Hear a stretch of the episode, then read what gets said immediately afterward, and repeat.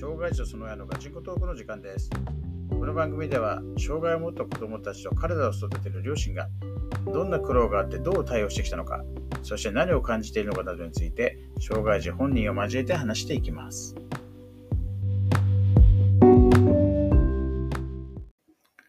はい、今日も配信、していこうと思います。えー今回からまた長男の話に戻っていこうと思うんですけど、まあちょっと前なんでね、うん。えー皆さんこうお忘れかと思うんですけど、前回はそう高いお金を払って、こうん。う私立の、まあ、そういう発達障害とか、うん。えー持ってる人向けのまあスクールにまあ入れましたと。うん。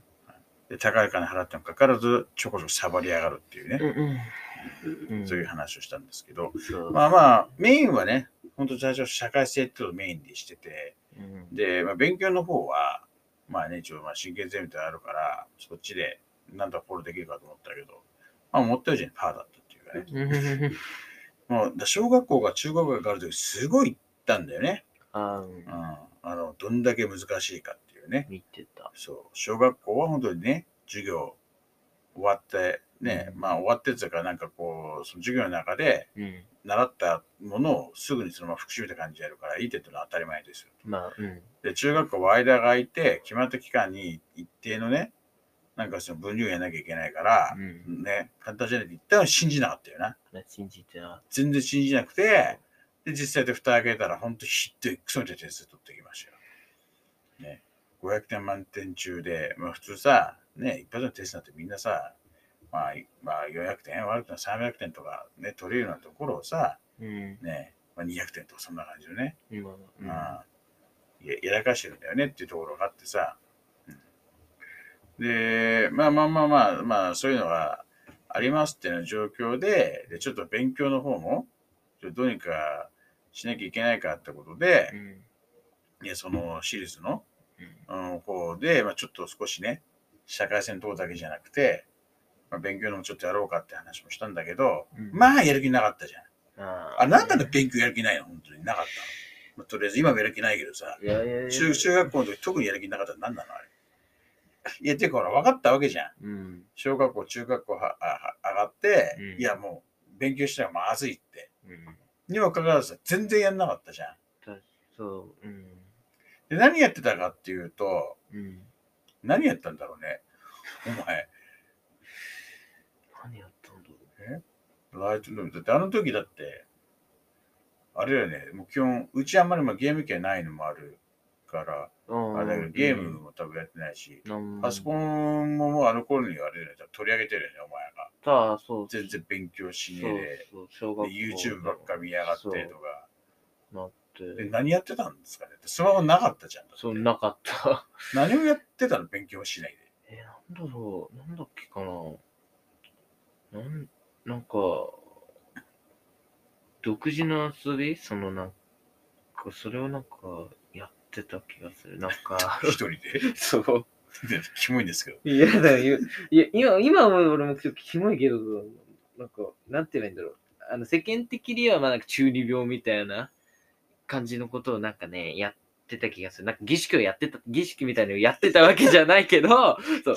そう、なんかあの、ロースコたちでアムアムとかやってるわけじゃないけど、なんかまあ、まあ、なんだろう、なんか、自分でそのなんかカード並べて、なんかこれ、あの、なんか、なんかこれが当たり、これ外れ、みたいな感じで、なんか、なんかそんな遊びをなんかやってた気がするな、確か。だから自分の中でね、俺は特殊な人間だと思いがあったの。なんか、ちそう、なんかあって、そう。あのさ、いよくある何？あの、うん俺本気出してないだけで、本気でやれば、この勉強全然やっちゃいますと思ってた？な思ってたな、ででそうでしょ？で、それを俺がカンパしてさ、君そう言ったわけじゃないですか。潰れましたね。っていうか、釣れましたねっていうか、お前そう思ってんだろっつって。で、じゃあ結果出せよって言われて、うん。出なかったよね。ボッコボコだったね。全然。なんでそこまでやったのかかわらず全然いいんだから、俺勉強してて具体的に教えたのにやらなかったよね。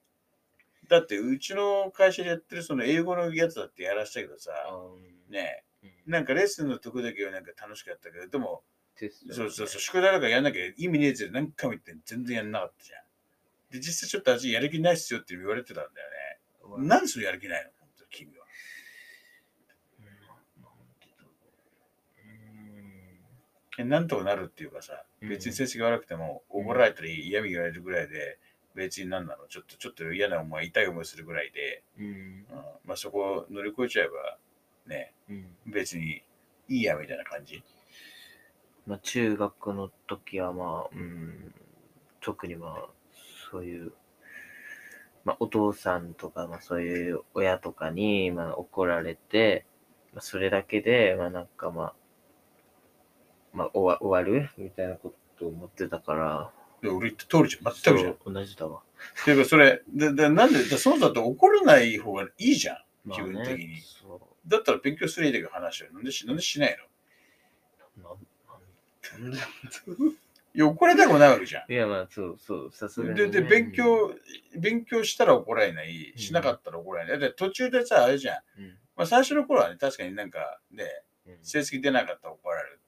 だ成績出なかったら怒られるってわけでもないんだよね。もともと言ったけど、ね、頑張って本気でやって悪い点取っちゃうんだったら、もうそれはしょうがないじゃん。まあまあ、それは能力なんだよね、と。まあね。全然やんないで悪い点取るのは、単純にお前が怠けてるからでしょ。平らだからですよね。うんそれは当然しっかり部分だろって話をしたじゃん。うんしてた。うん。ににもかかわらず、やらなかった理由が全くわからない。いやだから根本的に本当にバカだとは思ってないって話もしたじゃん。だから。ねら言ってみやる気なくてやってねえからバカなんだぜって話を、要するに成績的には全然取れないんだぜって話をしてたにもかかわらず、うん。そこでさ、うん。ねドラマとかだったらちゃんとやるわけじゃん。まあ、ちょっと切り替えてで、でもほら、現実そんな甘くないわけで。全然やっぱ切り替わらなかったわけだけど。だそれだったら病気じゃないよね。だからお前性質だよね。なんか俺がそう、うん、なんか自分がそのやりたい、その、例えばなんか、儀式なんでしょそう、まあ儀式、儀式。儀式ではないよ。なんか、うん、まあ、うん自分の好きなことをちょっと、なんか、やりたいっていうのが多分あって、だからそれを優先順位がバグってて、勉強が下になってて、まあ中学はね、全然やってなくて、ボコボコボコボコでも点数をずっと取ってたの。結構だからね、こう、恥ずかしくなかったねと思うんだけうどね。んどんどん加工していったもんね。だって100点切ったことあったんじゃないの？どうやってその点数取れるのって感じだもんね。でもまあ全く俺には理解できないんだよ。最低限やるべきことやればいいじゃん。だってそんなお前のわかんないけど、その儀式だなんだかもしんないけど、別にそんな、そこまで時間かかるわけないのに。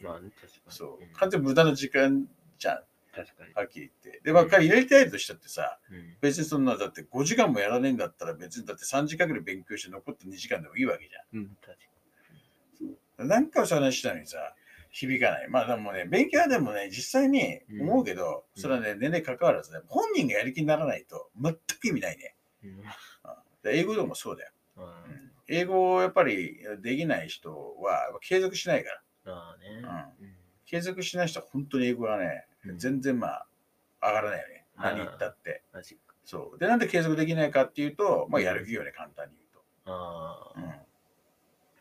自分がどんだけ本気でやるか、やんなきゃいけないって思えるかどうか。うん。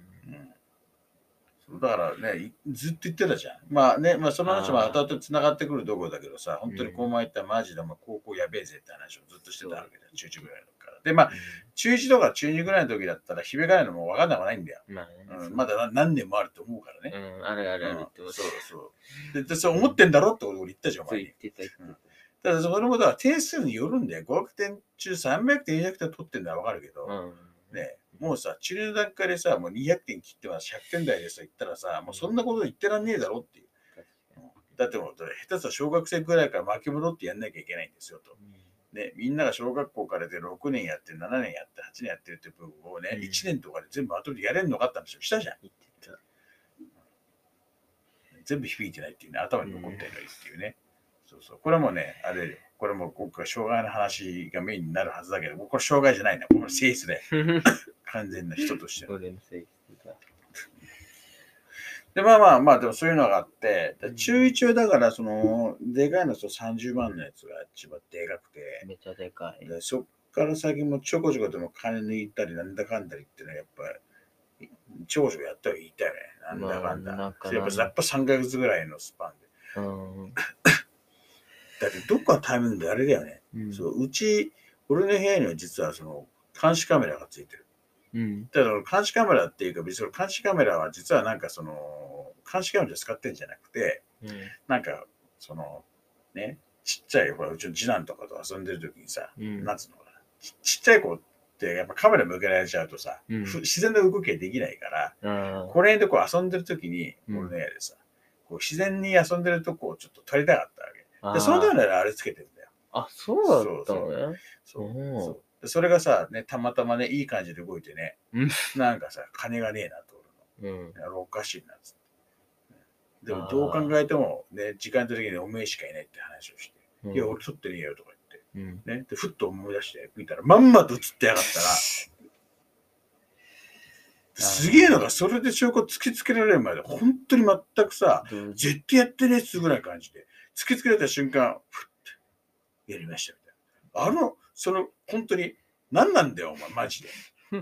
えなんで追い詰め、なんで追い詰められるまで吐かねえの、お前、ー本当に。うん証拠がなかったら言い逃れできると思ってるわけよ、お前。いや、そういうわけ。基本的にうちはあれだぜ、ううん疑わしきがバス停。罰罰するから。基本は、でも最初疑わしきが罰せず言ってたんだけど、うんこんなに積み重なってきたらまあ、さ、バス停だよ。うん、罰するね、どう考えてもね。うん、だってもう、場所的にとか、うん高さ的にとかさ、まあね。時間的にと考えたら、どう考えたらにお前しかいねえってことでさ、ね、確かに。本当にでもね、まあショックだよね。だからちゃんと監視カメラだと、今こう笑って喋ってるんで、マジ本当ぶっ殺そうかと思った、本当に。そうそう思うよね。まあね。当たり前じゃんう確かに。監視カメラとして買ったわけじゃないカメラが監視カメラとして機能しちゃってさ、なんか、本当に。